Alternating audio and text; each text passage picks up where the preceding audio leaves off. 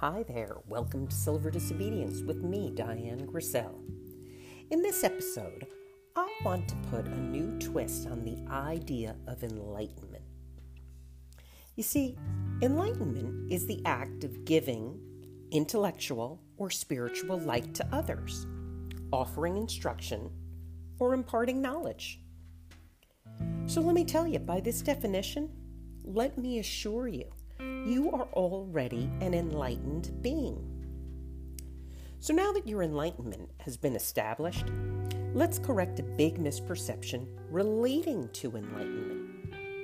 You see, even if one is enlightened, this does not mean someone has complete self power to prevent their mind from swinging wildly between good and bad, between right and wrong, and between do it and, you know, not such a good idea to do it.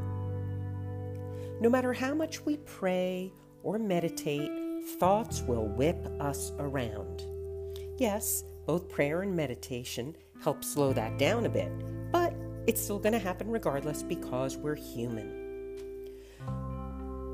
As much as we are committed to helping others, we may still suffer whiplash when someone else we find attractive, interesting, or otherwise catches our attention.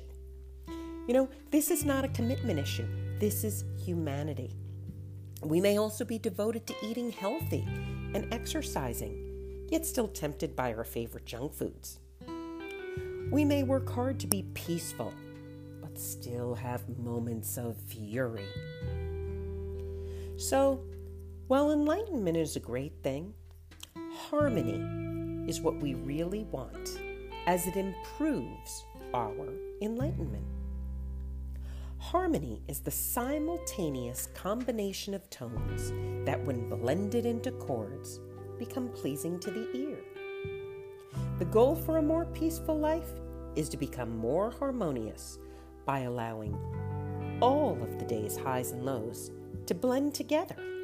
Throughout our lives, we've had to deal with pleasant and unpleasant experiences, situations, and people too.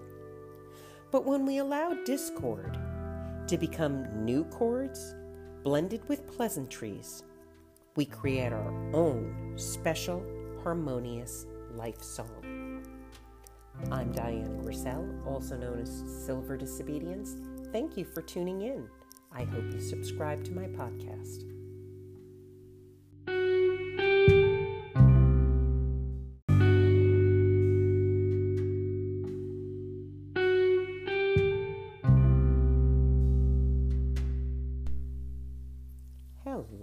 I'm Diane Griselle, also known as Silver Disobedience, and today I'm going to be talking about the law of attraction. You know, the law of attraction first originated all the way back in 1877 in some Russian literature.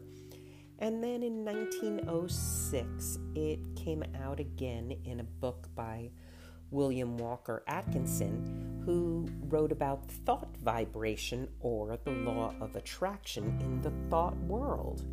So, what is the law of attraction?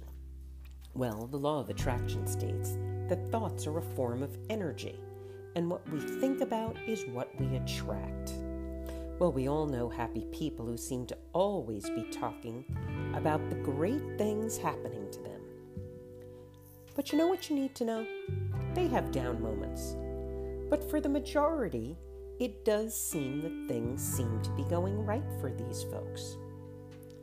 Now, we also all know some people who always seem to be fighting their way through life, who believe that life is lining up, trying to make their lives more miserable in some way or another. Then, of course, there are those who are constantly worrying about one thing or another. And sure enough, it does seem like problems that are cause for concern constantly befall these worriers. Here's why our subconscious mind has one job its role is to make reality out of whatever we believe to be right. Our subconscious mind is the validator. We believe things are going great Our subconscious's job is to support, prove, and validate that belief, making it reality. However, the flip side is also true as well. If we believe we can't do, have, win, meet, or achieve whatever, our subconscious mind will help to create the situations, find the reasons, and seek the people to support our beliefs. We will prove ourselves to be miserably correct. The point is, since the job of our subconscious is to prove our beliefs to be correct, it might be a good time to take a belief inventory. Otherwise, we're choosing to run on autopilot with dire consequences, as we may be heading straight towards disappointment in any number of ways. If you get one thing out of these podcasts, let it be this 99% of what we want and need originates in our thoughts. I'm definitely leaving at least a 1% variable because inexplicable crap does happen.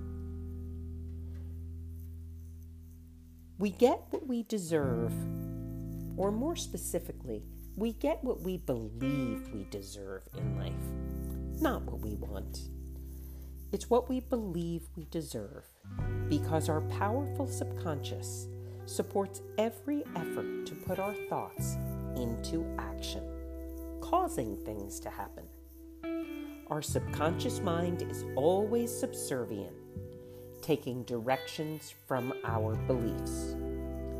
If we desire something but don't believe it's possible, we're stalling our own powerful engines. It's time to get our motors running, fueling our minds with positive thoughts and with actions that support our beliefs. Try it. This is universal law watch what happens, and keep tuning in. Thanks for listening. I'm Diane Griselle, also known as Silver's Disobedience. I hope you subscribe to my podcast and come back often.